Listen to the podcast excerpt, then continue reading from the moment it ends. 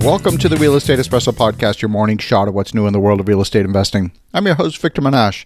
This is the weekend edition where we interview notable people from the world of real estate investing. Today is no exception. We have a great guest all the way from Portland, Maine. Welcome to the show, David Holman. Thanks, Victor. Thanks for having me. Great to have you here. And you're based in Portland, Maine. It's a town that I love. I spent a lot of time there. I grew up in Halifax, Nova Scotia, not very far from Portland, Maine. And believe it or not, at one point even had an office in Portland, Maine. We ended up acquiring a company. It was spun out of the National Semiconductor and Fairchild Semiconductor Factory that's based next to the airport. So I spent a lot of time in Portland. It's a beautiful town with a lovely culture. How long have you been there? Uh, well, most of my whole life. I spent four years in Minnesota for college and then four years in Bolivia, uh, where I met my wife and we started a chain of camping stores. Fantastic. Well, your journey into real estate was multifaceted. We're going to focus on one item that we've not focused on on the show before. But before we do, why don't you give us a little bit of your backstory and how you got to this point in your journey? Sure, uh, absolutely. So, you know, grew up in in small town uh, north of Portland called North Yarmouth, Maine.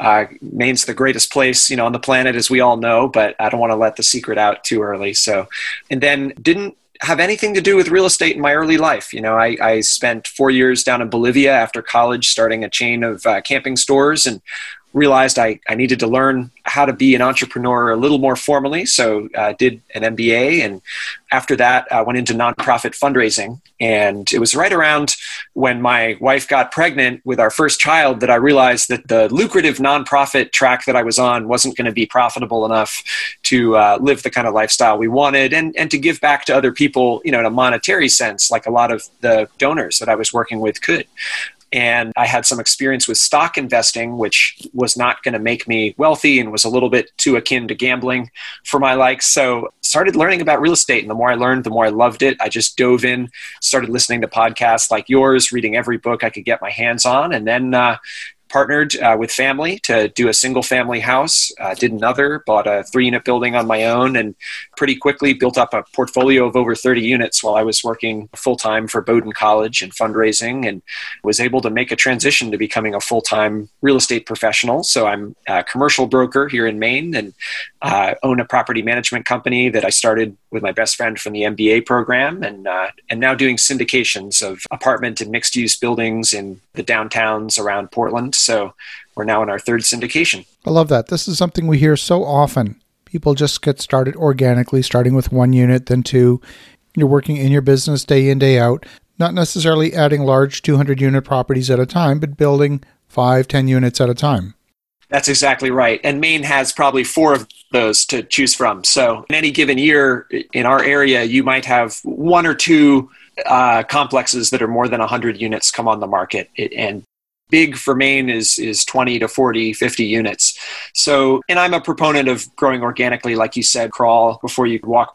The history of the Patagonia, you know, apparel company is a great example of that, where they actually had a lot of opportunities to grow exponentially in size and turn them down in favor of organic growth, which served them very well when there's a downturn because they have a very firm base support to grow from. So that's how we are. You know, my first two syndications were right around a million dollars, and and now we're doing a little bit north of three million. So we're we're still small, uh, you know, when you look at the national level, but you adapt to your own surroundings and environment. You started off earlier in your career working with nonprofits, and somehow that translated directly into working with immigrant families. How did that happen?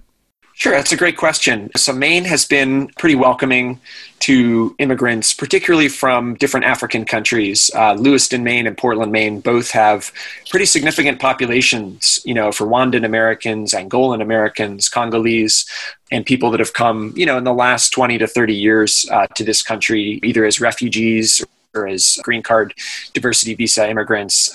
And I was always tangentially aware of that. But uh, in the summer, I believe, of 2019, we had a big influx of uh, immigrants from Africa who had crossed the Mexican border and had heard through the grapevine that Maine was a pretty uh, welcoming place and a pretty good place to start your family uh, with good schools. So they all bust up here, and Portland suddenly had a major crisis on its hands where hundreds and hundreds of people came with nothing but the clothes on their backs and a few belongings and needed you know assistance getting started.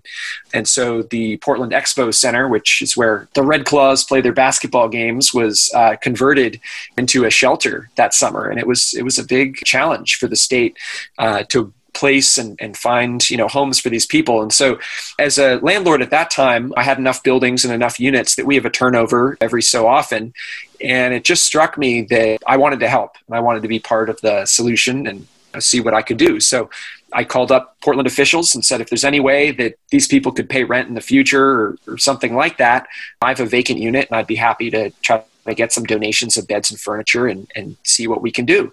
Um, and I got passed between a couple officials, and, and actually, they finally found uh, a family who at that point was actually in a homeless shelter. Uh, they had, they were not part of the major influx of refugees um, and had come uh, with diversity visas from Rwanda. And many people that do that, they're the doctors, lawyers, engineers, uh, you know, pretty educated folks from that country, and, and, these were no exception. So we were able to place them uh, in one of our units. It worked out great, and the city of Portland paid their first month of rent. The city of Brunswick uh, paid the next month of rent and by the third month, this man had gotten a job. His wife had gotten a job. I got him a job at Bowdoin where I worked because the uh, the you know dining, cleaning, all those kind of services need a lot of help. You know, Maine is the oldest state in the U.S. Our average age is 42 years old, so we need young people to come and, and do some heavy lifting here. And uh, this is a great fit. So they were paying market rent by the third month. Uh, they have a young child who's entering you know the same daycare as our kids now. And after that, we took another family of Rwandans right across the hall from them, family of Angolans, and we're now on our fifth family over the past year and a half. And we've been really grateful for the opportunity to directly help create what I think is the American dream. I love that. And when we think about immigration, I mean, my goodness, we're all immigrants to this country, whether it's Canada or the US. We're all immigrants or descendants of immigrants. I mean, in my case, my parents came through Ellis Island during the Second World War, but everyone has a story where somewhere in their family tree there were immigrants. It's one of those topics that's become politicized. It's a little bit polarizing, but we are all immigrants. Yeah, that, that's exactly right. I spent a summer uh, living in the Pine Ridge Reservation in South Dakota. Uh, made a lot of friends there, and, and you know realized there are, you know, the native communities who are not immigrants, at least in the same sense, you know, that many of uh, other populations are, and uh, it, it's a amazing diversity that we have in our country, uh, but I think it makes us stronger.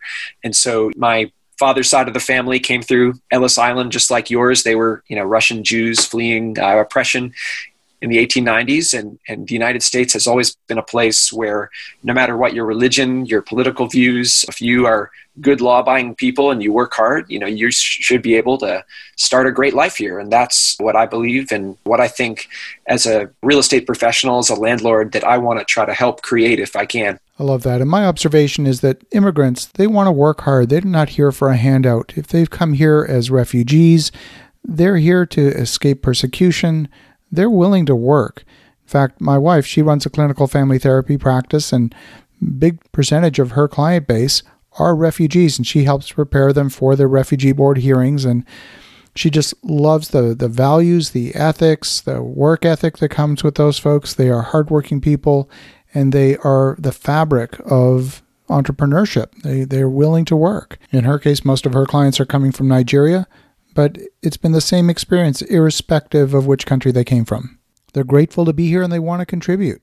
Yeah, that's exactly right, Victor. I, have had the fortune, like, well, I haven't traveled as much as you. You know, the 18 trips a year to Tokyo, I can't, I can't match. But um, I've had the fortune to travel the world enough, and uh, you know, I think you probably agree that, you know, when you see all the different societies and cultures, you know, you realize there's this incredible diversity of of culture, but on the inside, we really are all the same all around the world. So it's it's uplifting to see that. And when uh, we accepted our first Rwandan family, you know, they're hungry. They're hungry to work. You know, he was working night shifts. He works Sundays. He's really excited just for that opportunity, like you said, to live in a society where corruption is not endemic.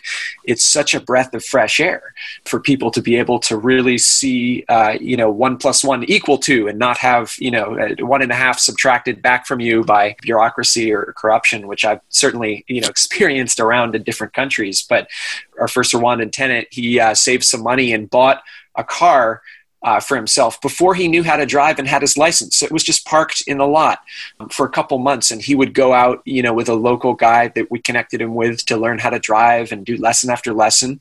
He finally got his license. So the whole time he had this vanity plate with his name on it, you know, and it was just so cute to see the the man's car with his own name sitting there waiting as he got ready to learn how to use it. And now he's giving rides to his neighbors and his kids and uh, really fitting in well. That's such a great story. Well, David, if folks want to learn more, if they want to get in touch, what's the best way? Yeah, uh, two ways. Uh, you can go to holmanhomes.com. So that's H O L M A N H O M E S.com. Uh, that's my uh, page for real estate syndications and investing. And then we have a property management company uh, here in Maine, uh, Katahdin Property Management. So Mainers will know how to spell that because it's our biggest mountain. It's the northern terminus of the Appalachian Trail, but the other 99% of your audience won't. So it's K A T A H D I N, then the word management.com. Well, that's such a great story. So thank you, David, for sharing the story with us. And for the listeners at home, definitely reach out to David at katahdinmanagement.com. And if you're a Mainer, you know how to spell it. That's K A T A H D I N management.com. And in the meantime, have an awesome rest of your weekend. Go make some great things happen. I'll talk to you again tomorrow.